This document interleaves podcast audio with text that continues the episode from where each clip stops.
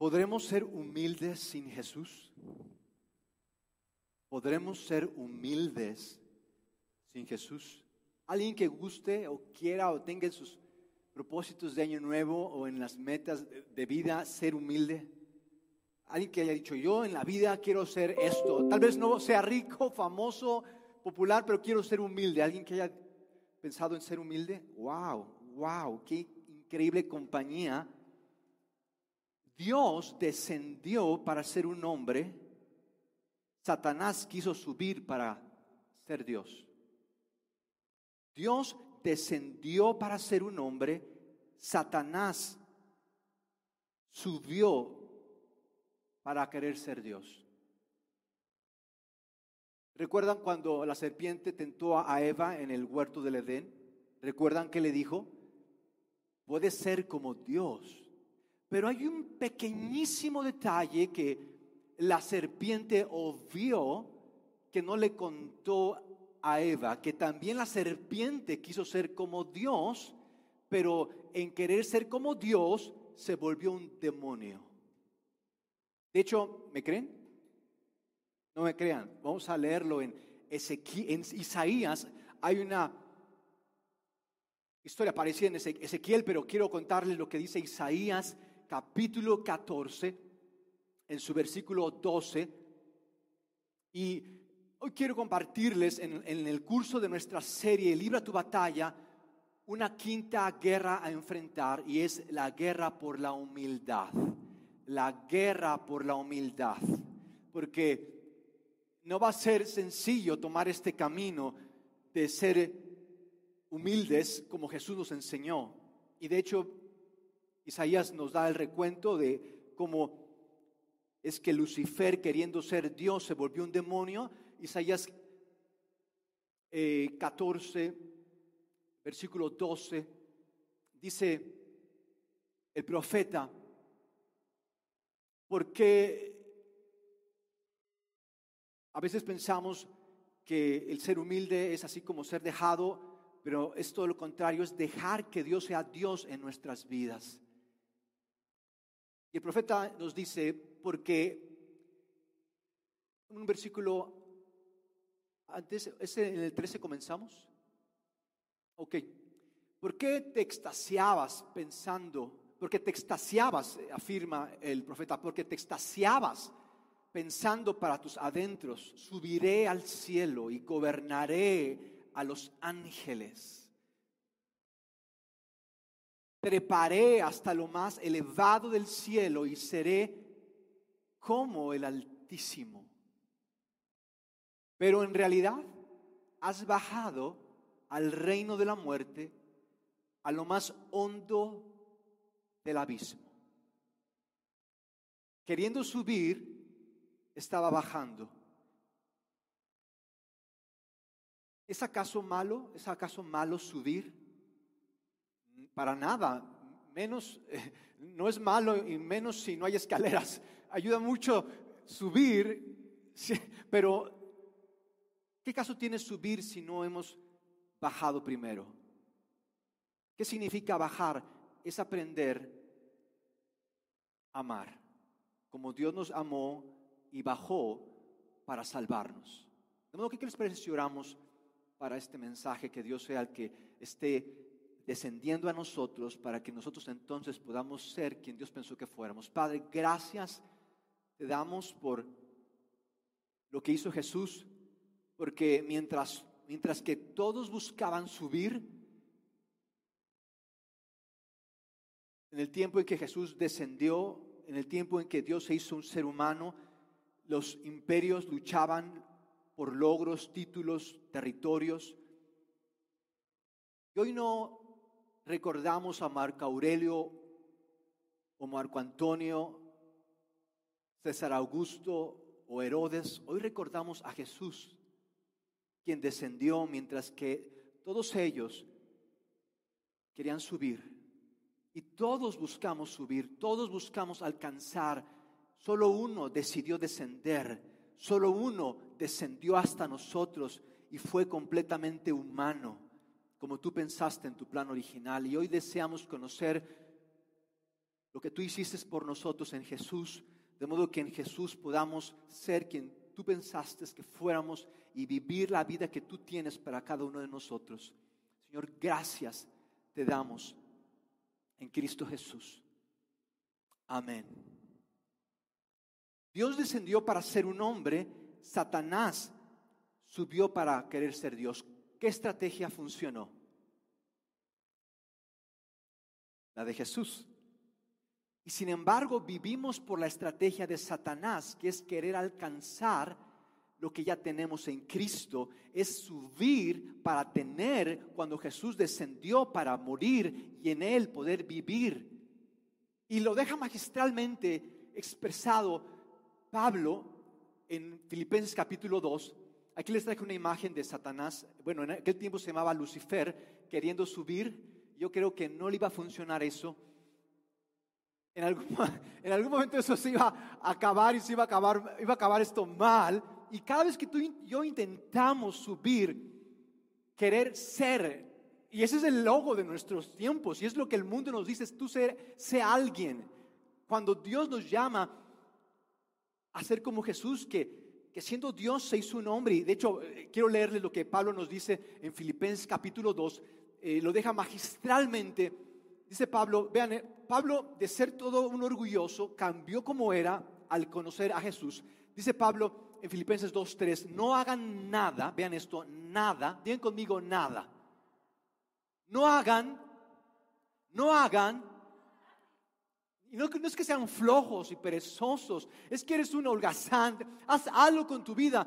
Por lo contrario, estoy haciendo más de lo que tú te imaginas cuando estoy siguiendo el camino que Jesús me mostró al descender y no al querer subir. No hagan nada por rivalidad, en otra versión dice por pelearse, por pleitos. No hagan nada por rivalidad o por orgullo. Vean esto, nada por orgullo, sino con humildad y que cada uno considere a los demás como mejores que él mismo.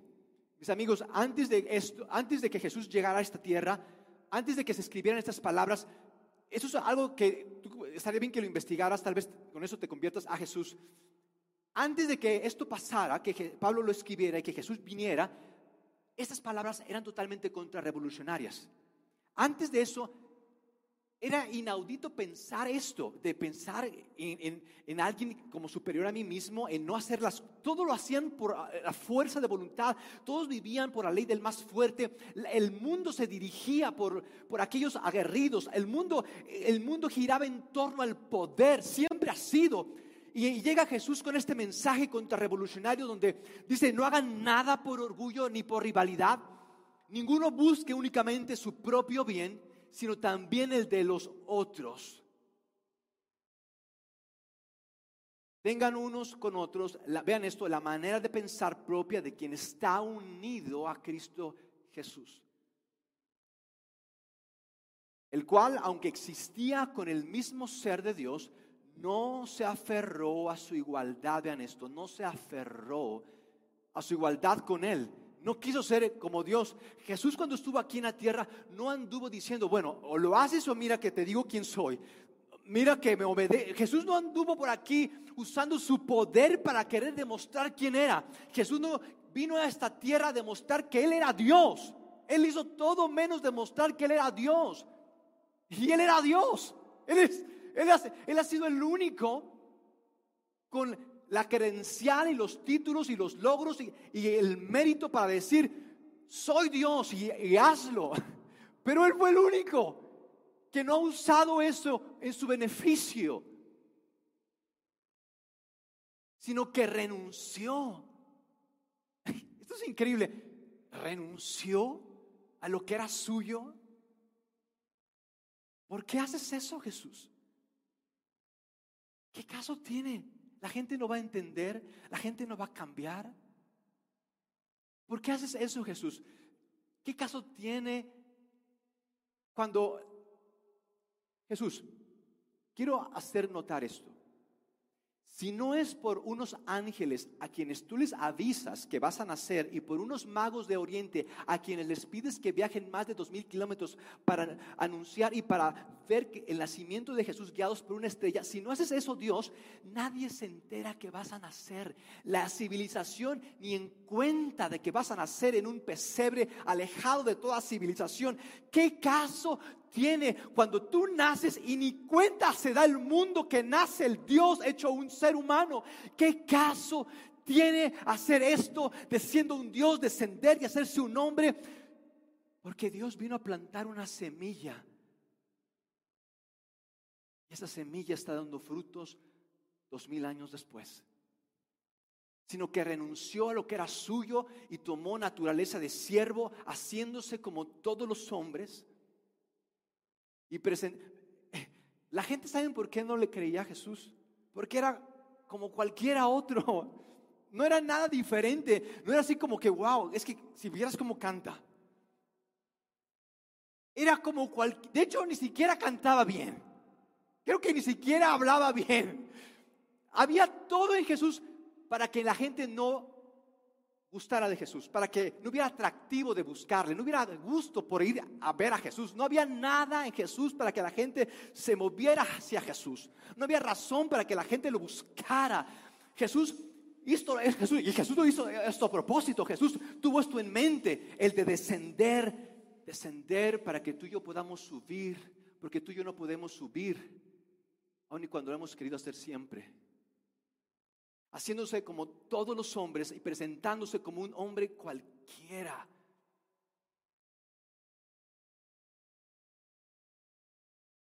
Dice el versículo siguiente, entonces se humilló a sí mismo. Vean esto, no solamente se hizo un ser humano, siendo un ser humano se humilló a sí mismo. ¿Y cómo se humilló? Se hizo un siervo, se hizo un esclavo. Esa esa es una versión que me encanta. Se hizo obediente, vean esto, hasta la muerte. Y no una simple muerte. Bueno, se murió porque le dio el coronavirus. Él, él buscó esa muerte. Murió en la cruz. ¿Por qué habría de hacer esto Jesús? Por eso Dios le dio el más alto honor y el más excelente de todos los nombres, para que en el nombre de Jesús en ese nombre concedido a Jesús se doble toda rodilla en el cielo, en la tierra y debajo de la tierra. Y todos reconozcan que Jesucristo es Señor para gloria de Dios Padre. ¿Quieren darle gloria a Dios? ¿Cuántos quieren darle gloria a Dios con sus vidas? ¿Saben cómo hacerlo? Que Jesucristo sea el Señor en nuestras vidas, que Él sea el que mande, que Él sea el maestro sobre todas las áreas de nuestras vidas, que Él sea Dios, porque para eso Él vino, para ser Dios para cada uno de nosotros. Y Él es Dios y Él manda. Si seguimos a Jesús, si tú y yo tomamos el camino de la humildad al seguir a Jesús, entonces le vamos a estar dando gloria a Dios con, con lo que somos, con lo que vivimos, con lo que tenemos, con lo que sabemos, con lo que podemos. Reconozcan Él no se aferró, Él no insistió, Él renunció a todo. Quiero preguntarles, ¿cómo, ¿qué harías si no tienes, no consigues lo que quieres? ¿Qué harían si no consiguen o no obtienen lo que quieren? ¿Qué harían? Imagínate, lo que más Piensa en eso que más quieres, eso que más buscas, eso que más te preocupa. ¿Qué pasaría si eso que tú más quieres, más buscas, en toda una vida tú no lo logras? ¿Qué harías? ¿Qué harías? Imagínate que estás tan cerca de obtenerlo y justo cuando estás tan cerca es cuando justo más lejos se va. ¿Por qué te pregunto esto? Porque tú y yo cada día, tú y yo, cada día estamos decidiendo a partir de esto, a partir de aquello que no conseguí, a partir de aquello que no obtuve. Y saben, Satanás quiso ser Dios y no obtuvo el ser igual a Dios, de modo que se volvió un demonio. Jesús no quiso ser como Dios, descendió y fue un ser humano. Él renunció absolutamente a todo. Jesús no venía con ninguna expectativa para cambiarnos o para hacer algo. Jesús solamente vino obedeciendo la voluntad de Dios. Eso fue su única expectativa. Y, Dios por la humildad de Jesús lo elevó y lo subió y le dio un nombre que sobre todo nombre, para que en el nombre de Jesús toda rodilla se doble y toda, toda lengua confiese que Él es Señor, que Él reina, que no hay otro como Él, que Él es suficiente, que Él es Dios sobre todas las cosas. Pero, ¿qué hacemos tú y yo cuando las cosas no son como queremos? ¿Tomamos el camino de Jesús o tomamos el camino de Satanás? Y quiero decirles que, por si acaso todos están pensando que funciona la estrategia de Satanás, quiero decirles que no funciona. Satanás se volvió un demonio siendo un ángel de luz, Jesús siendo un hombre, tomó su lugar de gloria para que todo, toda lengua y toda rodilla se doble ante el nombre de Jesús. De modo que Jesús descendió para unirnos Satanás subió para dividirnos. Yo quiero invitarte a que consideres qué decisión estás tomando a partir de no obtener lo que quieres. Porque el no obtener lo que queremos es justamente el evidenciar de lo que hay en nuestro corazón. ¿Hay orgullo o hay humildad? Hay orgullo y hay humildad. Y quiero cerrar compartiéndoles brevemente de una carta eh, del hermano de Jesús. Jesús tenía un hermano este hermano ni siquiera creía en Jesús, ya que resucitó y se le apareció, ya creo que ya, creyó y hasta escribió una carta de Jesús. Sí, yo creo en Jesús. Sí, pero ¿por qué no creíste antes? Es Santiago, el hermano de Jesús. Y quiero con esto cerrar porque quiero que vean la diferencia que hace creer en Jesús y creer en Satanás. Creer en Satanás nos hace orgullosos, creer en Jesús nos hace humildes. El camino de la humildad es seguir a Jesús. El camino del orgullo es seguir a Satanás. Y tal vez tú digas, es que yo no creo en Satanás, eh, yo me llevo bien con Dios. Pero si tú y yo no somos humildes, poco pesan nuestras palabras.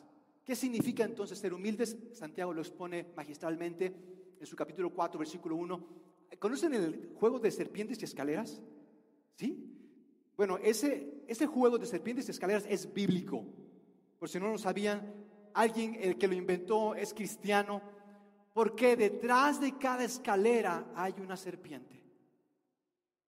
Detrás de cada escalera o de tuyo querer subir, hay una serpiente.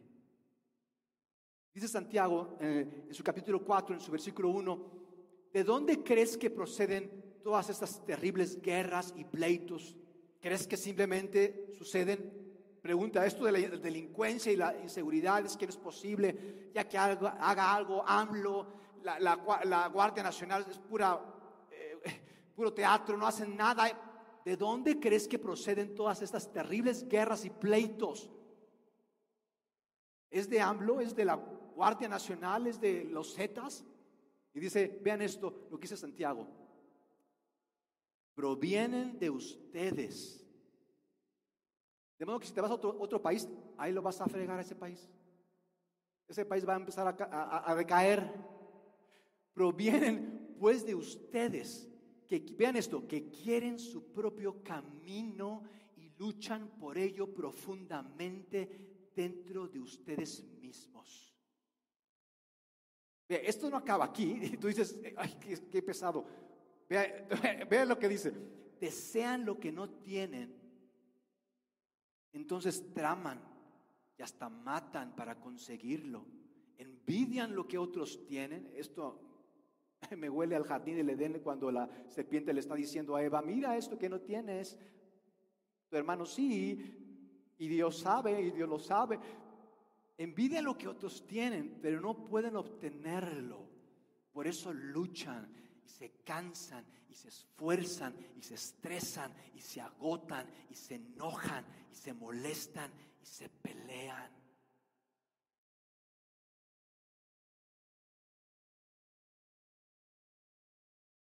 Y dice Santiago, Él nos da el camino. Tal vez tú dices, yo estoy muy endeudado y muy enlodado en este camino, ya no puedo salir, ve la respuesta. ¿Cómo, cómo conseguir, cómo, cómo conseguir lo que tú quieres? Porque eh, lo que tú quieres no es realmente lo que quieres. Quiero preguntarte, ¿realmente qué quieres? ¿Realmente qué quieres? Porque conozco cantidad de parejas que me dijeron que querían a ese esposo, que querían a esa esposa y hoy los odian. Pero estaban bien seguros. Me, me, juraban que nunca iban a hacer esto y me juraban ante Dios de que iban a ser eh, casi, casi Jesús para esa mujer o ese hombre. ¿Cómo conseguir lo que más tú y yo queremos? Lo que realmente quieres. ¿Cómo conseguirlo? Es subiendo, trepando, viendo, es queriendo llegar a la cima. Hay personas que me dicen, no importa lo que tenga que hacer, yo voy a llegar a la cima. Así me han dicho. Bueno, Santiago nos da la respuesta de cómo conseguir lo que tú y yo realmente queremos. Y Santiago lo dice tan magistralmente en su versículo número, versículo número 3. Pero Dios, vean esto, pero Dios nos ayuda más con su bondad. Pues la escritura dice, Dios se opone a los orgullosos, pero trata con bondad a los humildes.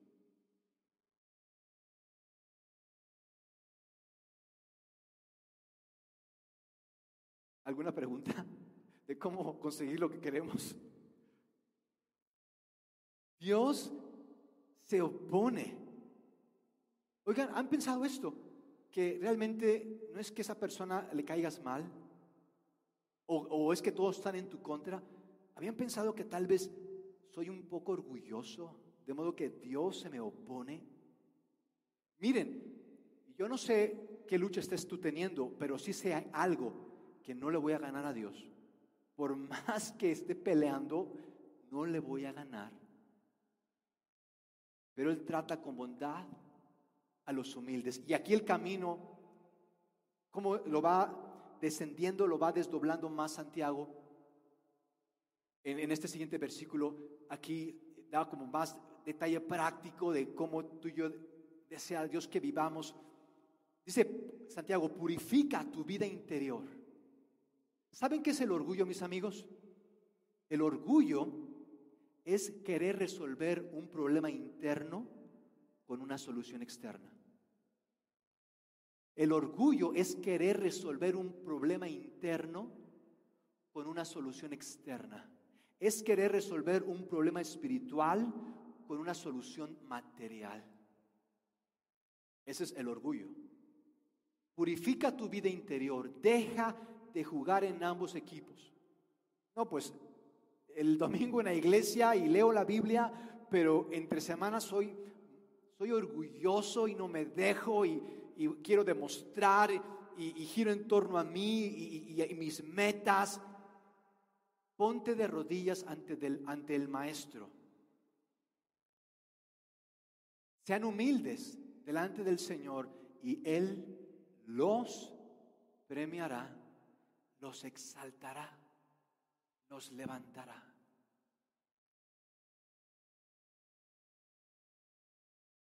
No hay manera de ser humilde sin Jesús.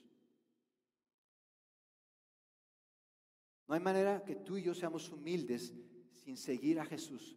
Jesús descendió para dirigirnos a Dios. Tú y yo no podremos ser quien Él pensó que fuéramos, hacer la voluntad de Dios es imposible. Tú y yo necesitamos que Jesús descienda en nuestro corazón. Tú y yo necesitamos que Él nazca en nuestro corazón, que nazca en nuestro corazón y en nuestro corazón nos haga creer. De modo que mi pregunta es esta. ¿Ha nacido Cristo en tu corazón? ¿Ha nacido Cristo en tu corazón? ¿Por qué te pregunto esto? Porque si ha nacido Cristo en tu corazón, Cristo será creciendo en tu corazón, Cristo será haciendo en tu corazón, Cristo será moviendo en tu corazón los deseos de Dios, Cristo será cambiando tu corazón, poniendo los, los más profundos planes y poniendo su sabiduría y poniendo en ti las características de Jesús. Si Jesús ha nacido en tu corazón, pero para que Jesús nazca en tu corazón, tú y yo necesitamos tomar hoy la decisión de ya no vivir queriendo conseguir, de querer ser alguien, de buscar cómo hacerle, sino hoy tuyo descender para abrir, porque la vida no se trata de subir, se trata de recibir. La vida no es acerca de subir, la vida es acerca de recibir. La vida gira en torno, no gira en torno a cómo hacerle, gira en torno a cómo Dios le hizo para que tú y yo fuéramos alcanzados. De eso se trata el cristianismo. El cristianismo no es acerca de subir y alcanzar, se trata acerca de Dios descendiendo para alcanzarnos, para salvarnos, para cambiarnos, para hacernos suyos. Él, él, él está buscándote desde que tú naciste. Eh, eh, en, las semanas pasadas eh, fui a, un súper aquí cerca de Galerías y bueno, enfrente de Galerías es la Comer. Y bueno, ustedes saben que para entrar hay una caseta, esas que tienen plumas. Entonces, usualmente pues, lo que hago es detenerme antes de la pluma y picar el botón para que salga el ticket. Y lo que hice ese día. Me detuve, me volteé, le piqué. ¿Y saben qué pasó? No salió nada. Dije, no es posible. Tan pronto ya me están en mi contra estos.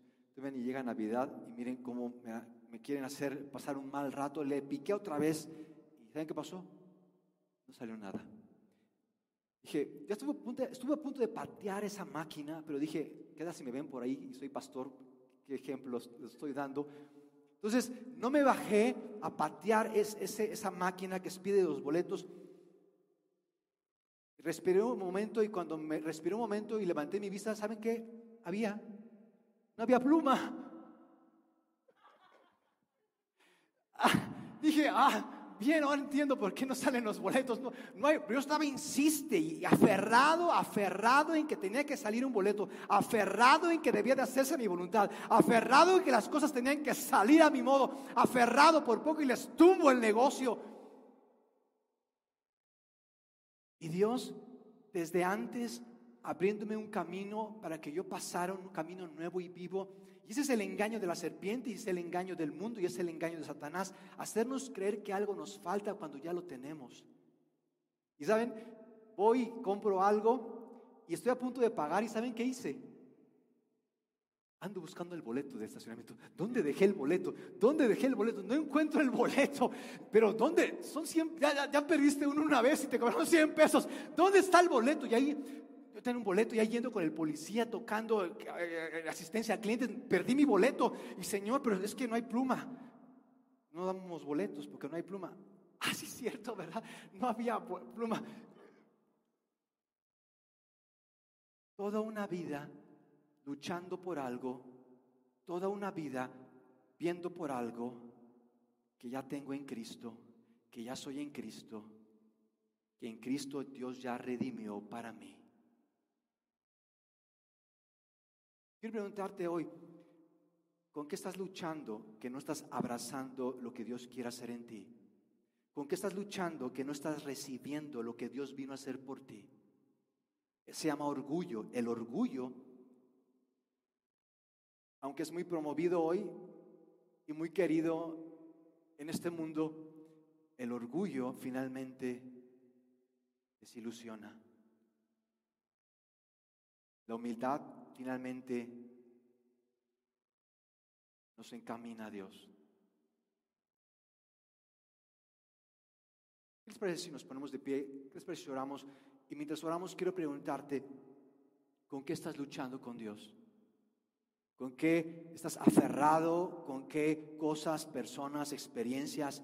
Tú no quieres soltarlas, tú no quieres dejarte, tú no quieres que esto pase y, tú estás desgastándote. Quiero decirte que es mejor el descender de Jesús que el defender nuestro, el defender que es estresante y agobiante por lo que quiero, puedo, sé o tengo. Es mejor el descender. Si, si lo, que estás pasando implica que hoy tú des una media vuelta y, y digas no a eso que tanto has querido. Yo quiero animarte a que Dios tiene, que Dios va a hacer en ti y a través de ti mayores cosas de las que tú te imaginas después de haber tú dejado, renunciado aquello que tú pensabas que eras tú y haber entonces visto quién eras realmente en Cristo todo lo que Dios tiene por y para ti. Padre, en el nombre de Jesús, en la situación, en la lucha, en la que cada uno nos encontramos, sea laboral, financiera, familiar, vocacional, la lucha particular eh, de salud eh, emocional, la lucha particular que estemos enfrentando con alguien, con algo, con cosas, personas o experiencias, la lucha que estamos tú y enfrentando hoy, que hoy podamos verla desde desde la perspectiva de lo eterno, desde la perspectiva de la historia que Dios desdobló al enviar a su Hijo, al hacerse un ser humano, desde la perspectiva de estos dos reinos que se oponen, el reino de Satanás y el reino de Jesús, que podamos ver toda la historia en su conjunto y ver que en tu historia, que esta historia no está a la deriva, que es tu historia y que en esta historia está mi historia y que en esta historia tú estás haciendo algo nuevo y algo vivo, aun y cuando yo no alcanzo a verlo o a entenderlo, puedo creerlo porque tú, por lo que ya tú hiciste hace dos mil años al hacerte un ser humano, al hacerte un siervo y, y, y siendo un siervo ir a la cruz para pagar por mis pecados, para pagar por mis rebeliones, para pagar por mis maldades y entonces unirme a Dios resucitando de entre los muertos. Puedo entender cómo vivir en medio de luchas y problemas por lo que ya fue hecho por y para mí en Cristo. Y hoy, Señor, me rindo, hoy suelto, hoy entrego todo cuanto soy y tengo porque te creo a ti más que a mis circunstancias para entonces vivir esta vida que me has dado en la humildad que Jesús me demostró al vivir como un ser humano, siendo el mismo Dios. No quiero ser Dios, quiero ser, quiero ser un ser humano, dependiendo de ti, necesitado de ti, hambriento de ti, como tú me creaste. En nombre de Jesús, Señor, gracias, gracias, porque tú eres Dios y no yo, porque tú reinas porque puedo creer que al final de la historia, la victoria será de ti. Cristo Jesús. Amén.